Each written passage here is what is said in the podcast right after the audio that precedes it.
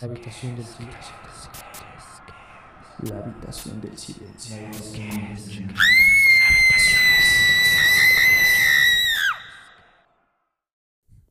Muy buenas noches.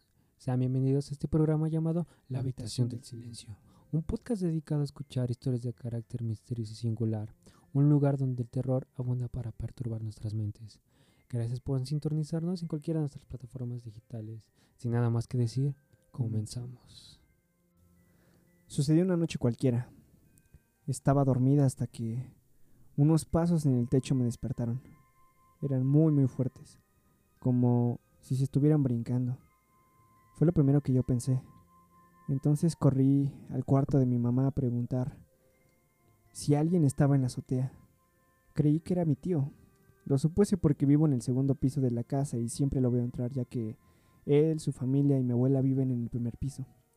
Mi tío es una persona muy bromista. No pensaba que era él porque no acostumbra a llegar muy noche. Fue cuando pensé que alguien se había metido a la casa. Corrí hacia la puerta y me aseguré de que estaba cerrada. Escuchaba pisadas cada vez más cerca. El miedo me inundaba horrible. Le dije a mi mamá que marcara el piso de abajo para saber si había escuchado lo mismo que yo y si fue así, no salieron a, a ver. No sabíamos si tenían armas o, algo con lo que pudieran hacernos daño, pero mi mamá no me creía nada de lo que yo llegué a pensar en ese momento. Estaba sacada de onda porque ella no escuchaba bien si eran pasos, hasta que vimos que querían abrir la puerta a fuerza. Ahí mi madre se espantó y volvió a marcar al piso de abajo para avisar y también marcó a la policía porque cualquier cosa, lo que lo cual a mi parecer no serviría de nada.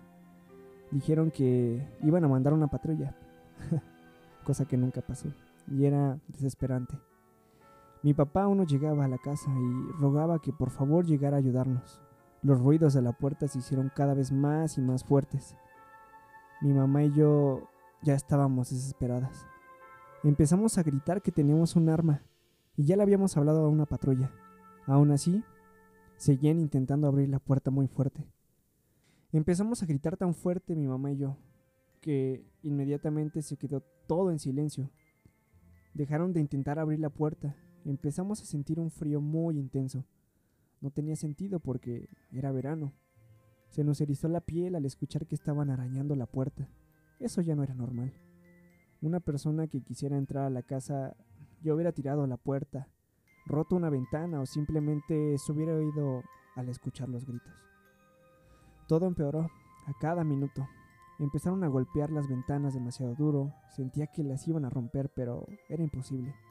No daba crédito a lo que veía, estaba en un segundo piso, y para al menos entrar por la ventana era casi imposible.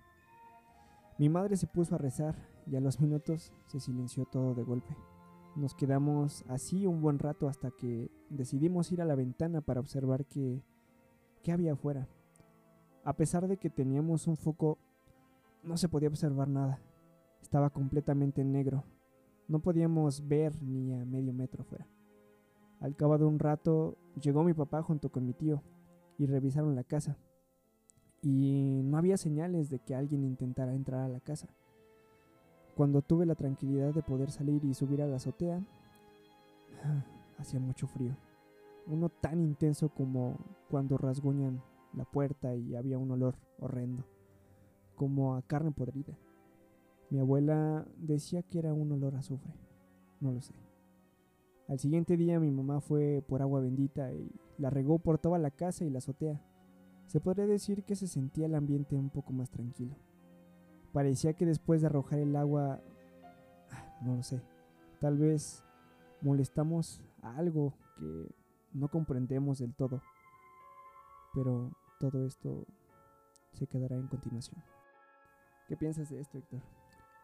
Pues, si está heavy la historia. Es algo que normalmente casi todos los mexicanos vivimos.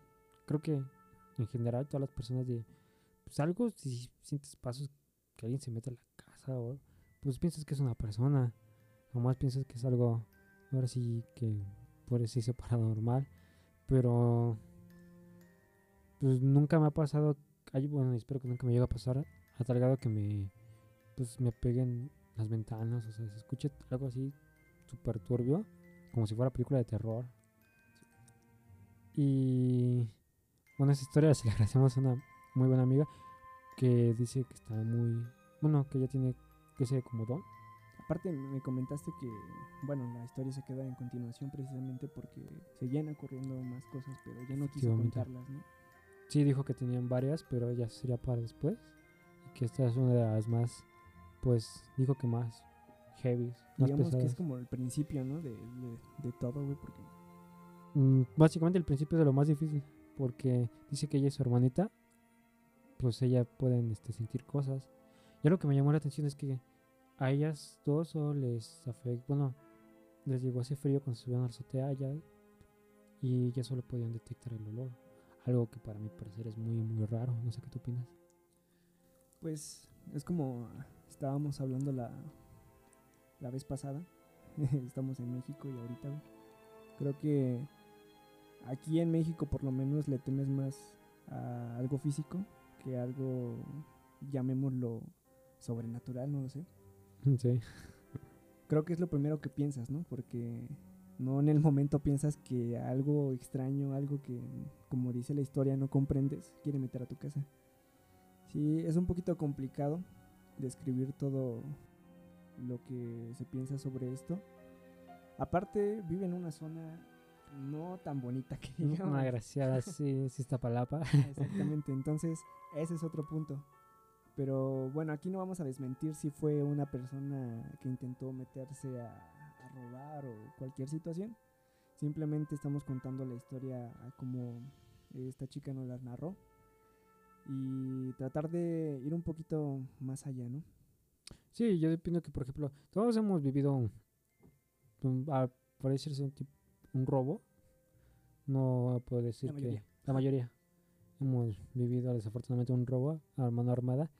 Y fíjate que es algo muy curioso que hay dos tipos de miedo a mi parecer. El miedo de una persona porque sientes como que la adrenalina te queda más en shock. Y no sé si te toca cuando te espantan. O sea, te puedes mover, piensas, tienes como que un poco más claridad en vez de que tengas a una persona ahí. Ajá. Como que es un miedo que te inunda, pero no tanto. Aparte hay algo que siempre caracteriza esas historias eh, que provocan ñañaras, que es el ambiente, ¿no? El ambiente Sí. tenso, usualmente sí se logra percibir, por ejemplo, en una conversación cuando estás debatiendo, peleando con alguien, tienes un conflicto. Pero es muy peculiar la manera en cómo se torna el ambiente cuando se trata de algo más extraño, ¿no? Sí, porque todo se te torna un poco más callado, como que atrás en la historia, piensas, ¿qué haría yo? Sí, y no sé si te ha pasado que te, te entran esas como mariposas en el estómago de, chale, ¿y si me pasa algo. La solitaria, hijo. sí, Pero sí pasa. sí. Bueno, ¿tú qué opinas? ¿Te ha metido o te ha llegado a pasar algo así tan heavy? Pues sí, tengo varias historias ahí en casa. Am, me han tocado muchas veces la puerta de mi baño cuando me estoy bañando, estoy acá bien tranquilo y de la nada te tocan la puerta, entonces es precisamente esa emoción que comparto con, con tu amiga de que se siente el clima más frío, tenso y silencioso y pues no sabes qué hacer, es así como que te quedas...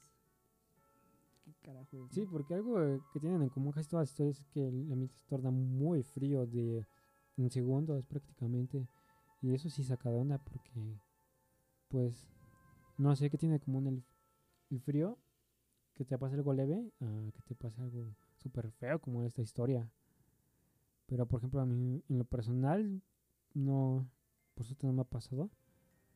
Mm, pero yo digo que si es si te, si te sacáramos esto, yo no, yo no viviría ahí ya. Aparte es un segundo piso donde estaba, te pre- se presta para ver más cosas, ¿no? Sí, se presta hasta para brincarse. Pero bueno, quién sabe. En este caso espero que no lo sé, creo que sí le han pasado más cosas. Espero que ya no tanto porque pues hasta cierto punto sí te llegas a acostumbrar a todo el movimiento, a todo el frío que llegas a ver en, en- en la casa o en cualquier lugar donde sucedan este tipo de sucesos.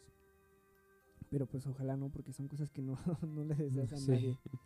No, y aparte, ah, como, por ejemplo, si le preguntas a alguien de pueblo, la mitad de las personas te va a decir de que a lo mejor la casa tenía algo, entró Ese es otro. un objeto malito o algo así, y la otra, la otra mitad te va a decir, si eres muy sensible a esas cosas, te, te trajiste algo a tu casa. Eso es una, güey. Aparte, dijeron que, bueno, la historia relata que echaron agua bendita y hasta donde sé es algo que es muy contraproducente, un arma de doble filo porque, pues, Si no sabes con qué estás tratando, lo ofreces más. exactamente, lo haces enojar o realmente haces que se vaya, que usualmente siempre ocurre lo segundo, ¿no? Se, dicen que se van como las más energías, pero si yo opino que si eres alguien que atraes mucho ese tipo de energías, tarde o temprano te va a llegar una muy mala y no se va a querer ir. Y quién sabe si eso sea cierto, si tendrás que llevar a un especialista, no lo sé. Pero mm, en primera yo no echaría agua bendita. No, yo- Yo creo que lo más producente sería de que si eres muy, muy, muy religioso, pues le pagues a un padre, ¿no crees? Y que vaya a checar. Que aunque también ahí se va, todo, se está... ¿No has visto las películas de terror, güey? El padre siempre es el que muere primero, ¿no? Sí. en ese tipo de películas. güey. Pero bueno, eh, ahí sí sería meterse con algo que pues no, no entiendo en totalidad. Pero creo que no haría nada en absoluto porque, ¿sabes? Hay muchas veces que entre más eh, hagas algo al respecto, más le das importancia a eso. Y siento que muchas de esas cosas se alimentan De la atención. de ¿no? la atención, de la preocupación, del mismo miedo que nos provocan. Entonces, yo creo que ni siquiera le echaría agua bendita, ni siquiera le llamaría un padre y mucho menos le tomaría fotos, porque hasta donde sé son cosas que molestan mucho a este a estas entidades. Creo que de la foto es como las casi casi el segundo mandamiento de los que van a hacen ese tipo de estudios de que si tomas foto lo haces enfurecer más porque no les gusta o a menos de que ese tío o cosa quiera contactarse contigo si quiere contactarse contigo se va a dejar ver es lo que yo tengo entendido Yo tengo algo muy curioso, déjame platicarlo rápido. Hace poco yo tuve, no sé si fue un sueño o algo, estaba dormido en mi cuarto. Eran como las 8 de la mañana. Yo me quedé, pues solo a esa hora sabes que se van. Si tienes hermanitos, pues se van a la escuela, tus papás trabajan, etcétera, ¿no? Me quedé solo. Y muy casualmente sentí como se me subía algo, güey. Y entre sueño y entre que estaba despierto, me agarró algo y me dijo que no le gustaba que los llamaran entes. Ah, no. Fue algo muy curioso, algo no me dio miedo, pero sí me saqué de onda porque no supe distinguir si realmente fue un sueño o realmente fue no lo sé, una vivencia real. es como no se supone que cuando duermes se supone que tu cuerpo puede decirse astral o tu casi tu tipo alma lo que sea se va te quedas mitad adentro mitad afuera y eso hace que tengas ma- más, contacto parece con lo de ahora sí que cosas que no podemos percibir. Pero sí fíjate que me han pasado cosas no no tan así pero poco parecidas de que dicen "Mm, aquí no sé si si fue verdad o fue un sueño y la verdad no quisiera saberlo yo digo, "So, me pasó esto y voy a pensar que eso fue un sueño. Porque luego si les prestan más atención, como que se vuelven más recurrentes. Así pasa, por eso tampoco hago así como que caso omiso a todo lo que me, me sucede. Pero esa vez sí fue una experiencia rara y por eso pues también se las comparto. Y desde ahí pues trato de no llamarles entes, por si acaso, es- por si, por si sí o por si no. Fíjate que yo no sabía esa, ¿eh? Yo no, no sabía que se, les, que se enojaban, si les llamaban ascentes. Que, que es algo como muy calón, ¿no? Se puede decir muy coloquial. a decirles ese tipo de, de cosas. Y es que fue gracioso, güey, porque alcancé a distinguir a la persona, era una mujer, morena, con cabello muy largo, y traía una especie de vestido negro. Y pues fue cuando pasó. Pero, pues, quién sabe. Pero bueno, eh, esas historias se quedan para que eh, se pongan a pensar un poquito más de lo que estamos hablando y todo lo que sucedió alrededor de la historia. Nuevamente, si tienen más historias, pues ya saben, eh, compártalas aquí con, con nosotros en nuestra página. Estamos como la habitación del silencio. en Facebook o en Instagram. Y pues nada, solo es la invitación. ¿no? Sí, los invito a también en cualquiera de nuestras plataformas, ya sea Facebook, YouTube o Spotify. Este, y si pueden darle un like, nos ayudaría ayudaría mucho. Seguir Este, creando contenido. ¿no? seguir creando mejor contenido. Y creo que eso es todo por el episodio de hoy. ¿Cómo ves? Pues nada, cuídense mucho. Les mandamos un fuerte abrazo y no salgan, por favor. Bye. Cuídense, nos vemos.